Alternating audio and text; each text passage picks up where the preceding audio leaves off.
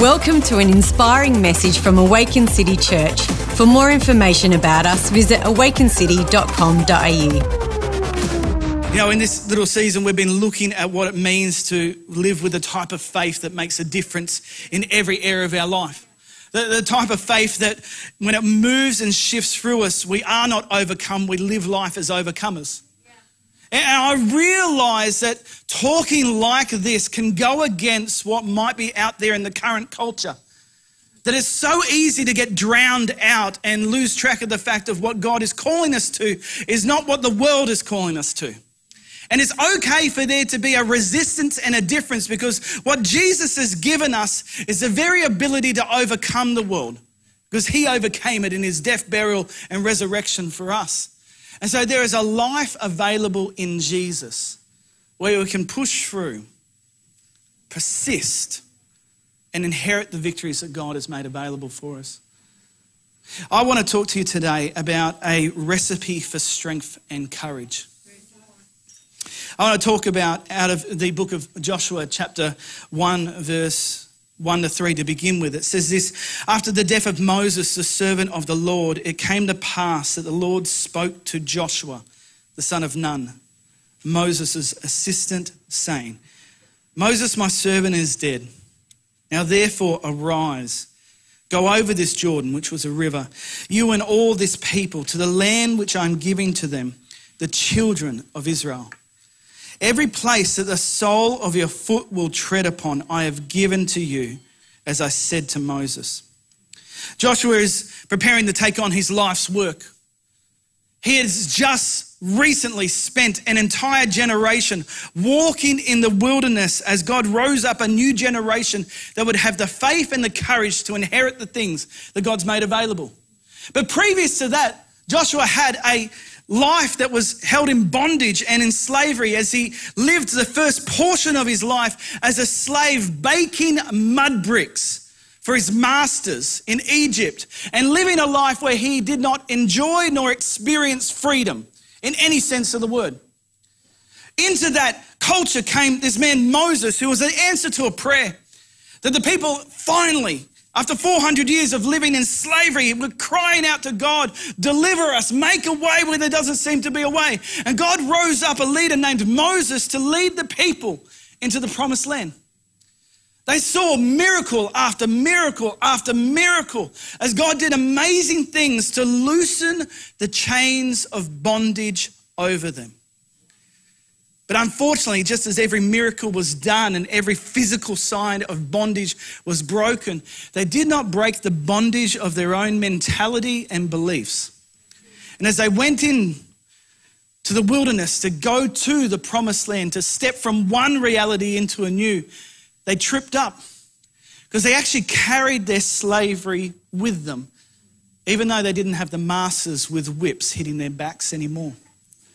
And as they get into the wilderness, it's exposed that all they want to do is live life dependent, lost, and bound.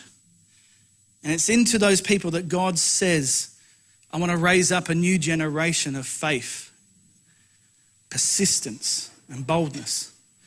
And Joshua has the amazing privilege, having done this entire journey himself, from slavery to wandering to now on the edge of the precipice to enter into the promises of God. But in doing this, God challenges Joshua to do it in a different spirit to what they came out of bondage with, to bring with it a different focus, to bring with it, in my mind, a recipe that would allow the people to inherit everything that God has made available for them. This recipe was one that they were to practice and live out. And as they practice and live out, God would bring the victory as they went. It goes on to say, God speaking to Joshua in Joshua chapter 1, verse 6 to 9 Be strong and of good courage. For, the, for to this people you shall divide as an inheritance the land which I swore to their fathers to give them. Only be strong and very courageous, that you may observe to do according to all the law of Moses, my servant, commanded you. Do not turn from it to the right hand or to the left, that you may prosper wherever you go. This book of the law shall not depart from your mouth, but you shall meditate in it day and night, that you may observe to do according to all that is written in it. For then you will make your way prosperous, and then you will have good success. Have I not commanded you? Be strong and of good courage. Do not be afraid. Do not be dismayed. For the Lord your God is with you wherever you go. What a powerful promise to carry into a future. What a powerful truth to carry with you as you leave old ways of living and thinking and existing. As you even live in such a way that you want this to spread to those that around you, those that you have the ability to do life with. And it's this principle that God lays down that you're to overcome the prevailing trend of fear and dismay. Now, the word fear literally means to be harassed on every side. It's that idea of not living with any sense of rest or comfort. It's that idea that you live your life turning this way, that way, backwards, forwards, looking for problems, living your life on edge. And it's so easy to adopt that as a default mentality, but the reality is that mentality is a mentality of slavery and bondage that holds us back. It's so easy to live a life of dismay. Dismay literally means, in that context, to live with discourage, to have the courage leached out of you because your eyes are caught up with what's around you instead of what God's calling you to. It's so easy to live life with the base set of dismay and discouragement, overwhelming even what God has called us to do. And here in this little portion of scripture, I believe God gave Joshua a recipe of living life with strength and courage. Strength there means to be prevailing in strength. It doesn't mean that you can just simply do a good bicep curl and flex in front of the mirror. It means the type of strength that when you put your hand to a tool, you have everything within you to complete the task with enough strength left over. It's a prevailing strength. And the idea of courage means that your heart does not melt in sight of challenges or difficulties. It's an overwhelming sense of confidence that says, I will not be stopped. How easy is it to live life out of fear and dismay rather than strength and courage? But here, God gives Joshua a recipe. Recipes are important. Recipes are vital for being able to pull out what you want to accomplish. I love to cook. I really, really enjoy it. And it's not just because I'm a better cook than Rhiannon. She, she's watching online today. I love you. She does cook lasagna much better than me. But I, I, love to cook. I love that sense of rhythm and flow and a little bit of this and a little bit of that and being amazed with what comes out at the end. But there's three times I've cooked something that has been inedible for me and my family. First time I made for friends who came over and visited Rhiannon and I the most amazing Jamie Oliver hot chocolate you've ever seen. Filled with double cream and dark chocolate and everything in between, that when you take a sip, you feel like you've ingested an anchor that is sinking you down to the bottom of the ocean. And we took one sip each and then tipped it out. My mistake. Just recently, I was cooking for my family and I was cooking a curry. And I realize now, after many years of cooking, that curry is one of those things that you really shouldn't make up as you go. So I was making it up a little bit of this, a little bit of that. Who likes turmeric? Who likes a bit of garlic? Who likes a bit of ginger? Star anise, that's great. Saffron, whatever. And I put it all together and it looked really, really good. My 10 year old son was buzzing around, looking forward to tasting it. And I remember taking a taste test myself. And the moment that flavor bomb hit my lips. I gagged and recoiled, turned off the stove, and called Bayside Pizza. It says, How long until you can make a family size Hawaiian? So my children were jazzed. They went from curry to pizza. They want me to stuff up recipes more and more. So there's certain things in life that it does pay to work with the right ingredients. It does even pay to introduce the right ingredients in the right way to get the result that you really want to see happen. And I'm convinced that this portion of scripture in Joshua is God's ingredients to live a life of strength and courage. And that if we learn to apply some of the things that God has applied there in the life of Joshua and his people who are about to inherit the promises, that we too can be a people filled with strength and courage. In my mind, it breaks down to this idea that we must learn to observe to do. It says that you may observe to do according to all the law which Moses, my servant, commanded you. Observe and do. You know, I think the first ingredient to living a life that really is filled with strength and courage is one that is of obedience. I know that's not a popular word. I know that that's not something that we're running home to tell others about, that I learned in church that I should be obedient to God. But I'm convinced that a life lived willing to surrender and follow and pursue the things of God is a life that's filled with prevailing strength and courage that does not melt in the face of opposition. And the first step before any other ingredient can be put down, it's like putting down the oil as you begin to get your curry together, you've got to start with something that's going to bind everything else. And if you don't have that, you're going to burn everything to the pan. This idea, observe to do, is the thing that binds everything else together. Yeah, I'm actually convinced that the Christian life, for those of us who choose to follow Jesus, is a life lived in a long obedience in the same direction a long obedience in the same direction. That's not my words, it's the words of a man named Eugene Peterson, who many years ago wrote a book about that subject. He said that the Christian life is a life lived in a long obedience in the same direction. And what he's trying to unpack there in those thoughts is that a life that is victorious, a life that makes a difference, is a life that is consistent, is a life that knows this makes a difference. And so I'll consistently do the things that make a difference to get me in the direction that I need to get in. It's a life that is so anchored in faith that it is persistent in the resistance that it faces, that is continuous. Now, all of us slip up from time to time. I'm not saying that on the journey of life we don't trip over ourselves or trip over obstacles along the way. But this life idea of living life in a long obedience in the same direction is that we allow God to pick us up we grab hold of the grace that He's made available for us and we press on, fixing our eyes to Jesus, the author and perfecter of our faith.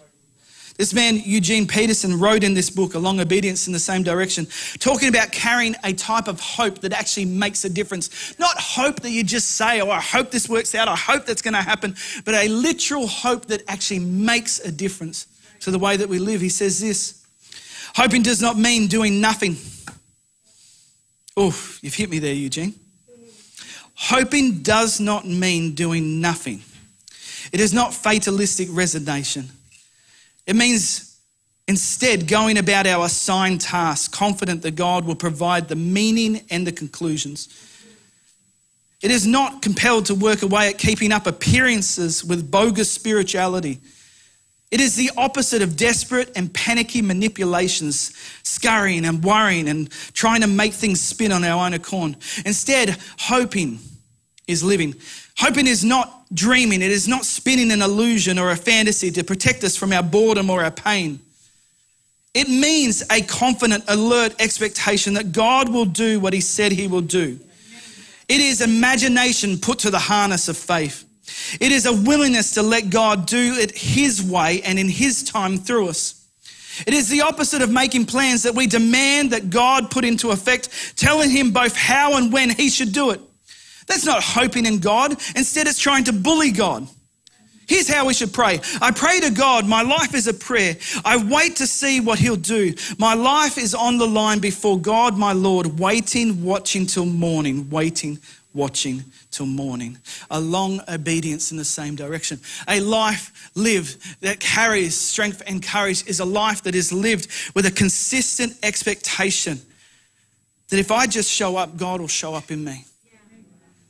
A consistent confidence that says, as I walk into my workplace where everybody is overwhelmed, I do not carry the overwhelm with me because instead I carry the spirit of the one who has overcome the world. I will not be pressured and boxed in by anybody or anything around me. Instead, I will carry with me at all times the victories of the Lord Jesus Christ Himself, and I will not be weighed down. I'll bring strength and courage wherever I am. The first ingredient is to observe and do. In 1 John 2:17 it says, "And the world with its lusts is passing away, but the one who does the will of God remains forever." You know, I remember coming to faith in Jesus and coming into my first home church and meeting some of the amazing people that had followed Jesus for long periods of time and just being amazed at the things that God had done through them. I remember meeting along the journey a woman who taught me how to pray or taught me the power of prayer. Mrs. Soboleski, who was all of four foot four, Polish lady who had fled the after effects of World War II and the famines that had hit Poland and fled and built a home for herself and her family in my hometown. And her story, after I met her, she was in her late 80s, early 90s, was that she was the very first person in my entire hometown to be filled with God's Spirit in the 1970s. She'd been praying, seeking God, and God Himself filled her with His living Spirit. But in the context of that time, that was not normal. And people didn't know what to do. She was, in fact, ostracized from her faith community.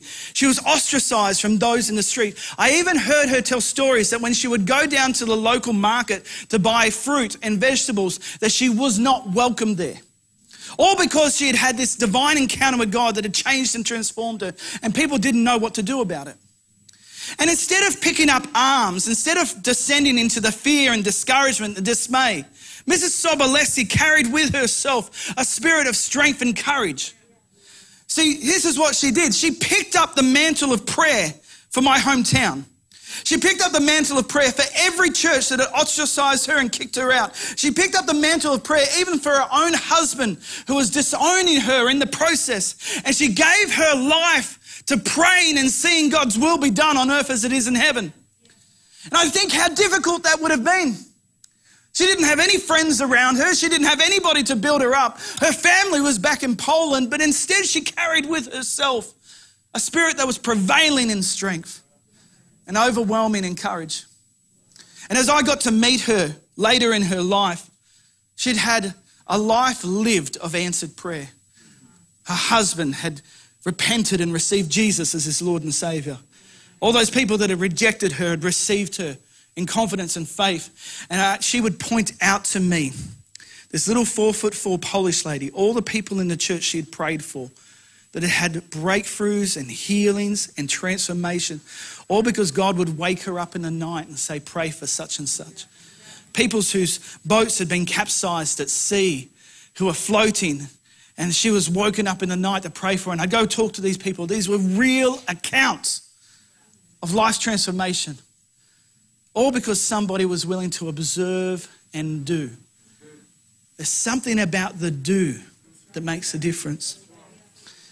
Another component in this ingredient, this recipe for living a life of strength and courage, goes on when God says to Joshua to lead the people do not turn from it, the right hand or to the left hand, that you may prosper wherever you go. You know, one of the key things I think in life is to have an ingredient in us that says, I will overcome the drift. In Hebrews 2, verse 1, it says, For this reason we must pay attention all the more to what we have heard so that we will not drift away. You know, the drift is real.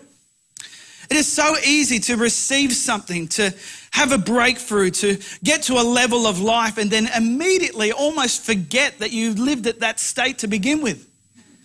That it's not like we get something and we keep it and maintain it and build it. It's something that we constantly have to work on. And if we drift away from the things that God has called us to, we actually get off track and we lose momentum. You know, recently my son Flynn turned four years old and he's at that age where he's just starting to get interested in different things, but he's still young enough where I can buy him the things that I wish I had at that age.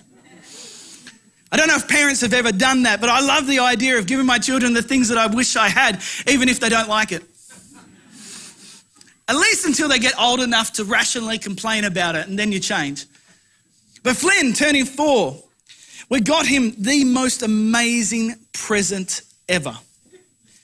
We got him an electric powered indoor ride on motorcycle that goes one to two kilometers an hour.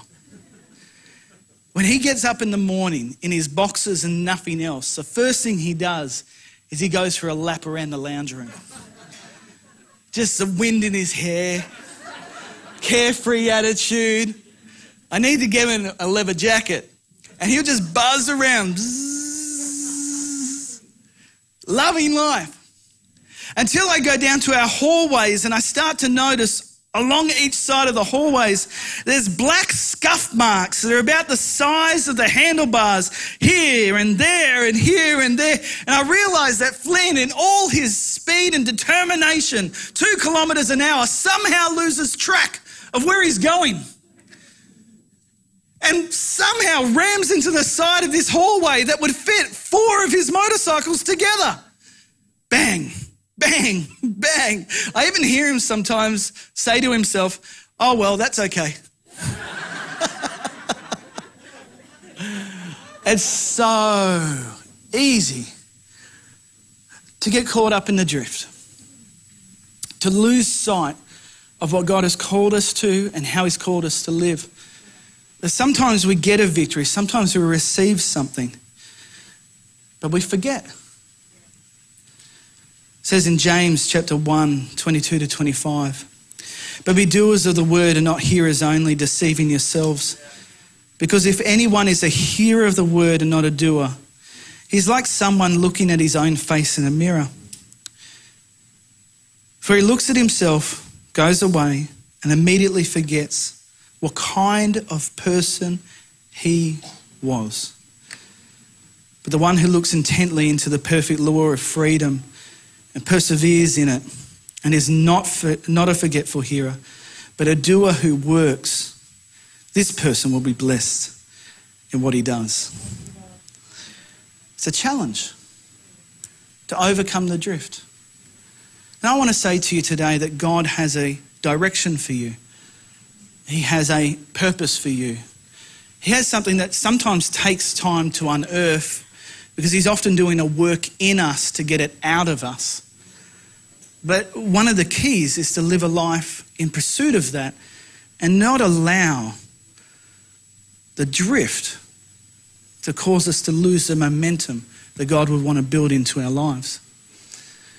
It's okay to sing out to people and be accountable and cry out and say, Will you stand with me in prayer? Will you remind me? It's okay to pull aside people in your connect group and say, When I start carrying a spirit of fear and dismay, can you just remind me who I really am in Jesus? Can you just bring to it a remembrance who I really am? Because sometimes I forget. I, I, don't know why I forget. I don't know why it's so easy to forget, but it's like I've been looking in a mirror and I even forget how I look. And we carry this life of forgetfulness and we get about what we're doing each day, fueling up, dropping the kids off, working time after time, and we forget who we really are. Here's the truth you are not a slave. You are not in bondage. You are not even walking aimlessly in the wilderness. That God is actually leading you by His Spirit into the promises that He's made available for you. If you only remember who you really are, that you are called to live life as a son of God, not a slave. You're not called to live life in bondage to the fears of the past, but instead press on to the future that God wants to create in and through you. Sometimes we need to remember that. Because It's so easy to forget. Overcome the drift. The next thing in this recipe, if I can submit to you, is replace the lies. God challenges Joshua, says, This book of the law shall not depart from your mouth, but you shall meditate in it day and night, that you may observe to do according to all that is written in it. Psalm 1, verse 1 to 3, it says, How happy is the one who does not walk in the advice of the wicked, or stand in the pathway with sinners, or sit in the company of mockers. Instead, his delight is in the Lord's instruction, and he meditates in it day and night. He's like a tree planted beside flowing streams that bears its fruit in its season, and its leaf does not wither. Whatever he does prospers. This idea of meditation biblically is not an idea where we empty ourselves of everything and focus internally for our own salvation. Instead, biblical meditation is this idea that we actually come to God and we say, God, will you change me by your word? Will you transform me by your word? It's an idea that you come to God's word, the Bible, the scriptures, the living breath of God in them. And you come in a way where you say to God, It's me who needs to change, not you. I want you to bring me in alignment with what you've called me to be and do it through your word. Meditation at its core is this idea that you take the scriptures and you replace the lies that we constantly believe about ourselves and our circumstances. Because not every thought that passes into our minds is true. Not every thought that jumps in there is reality. And that we need to bring those thoughts to bear to what God says about us and allow His reality to shape and transform us. A.W. Tozer a great Christian writer in the 1930s, 1940s said this We Christians must simplify our lives or lose untold treasures on earth and in eternity. Modern civilization is so complex as to make the devotional life all but impossible. The need for solitude and quietness was never greater than it is today. He wrote that in the 1940s where phones were anchored to the wall. The TVs had three channels, many in black and white. And the closest you could get to a podcast was overhearing the conversations done at the bus stop. And he writes that. I wonder what A.W. Tozer would write today.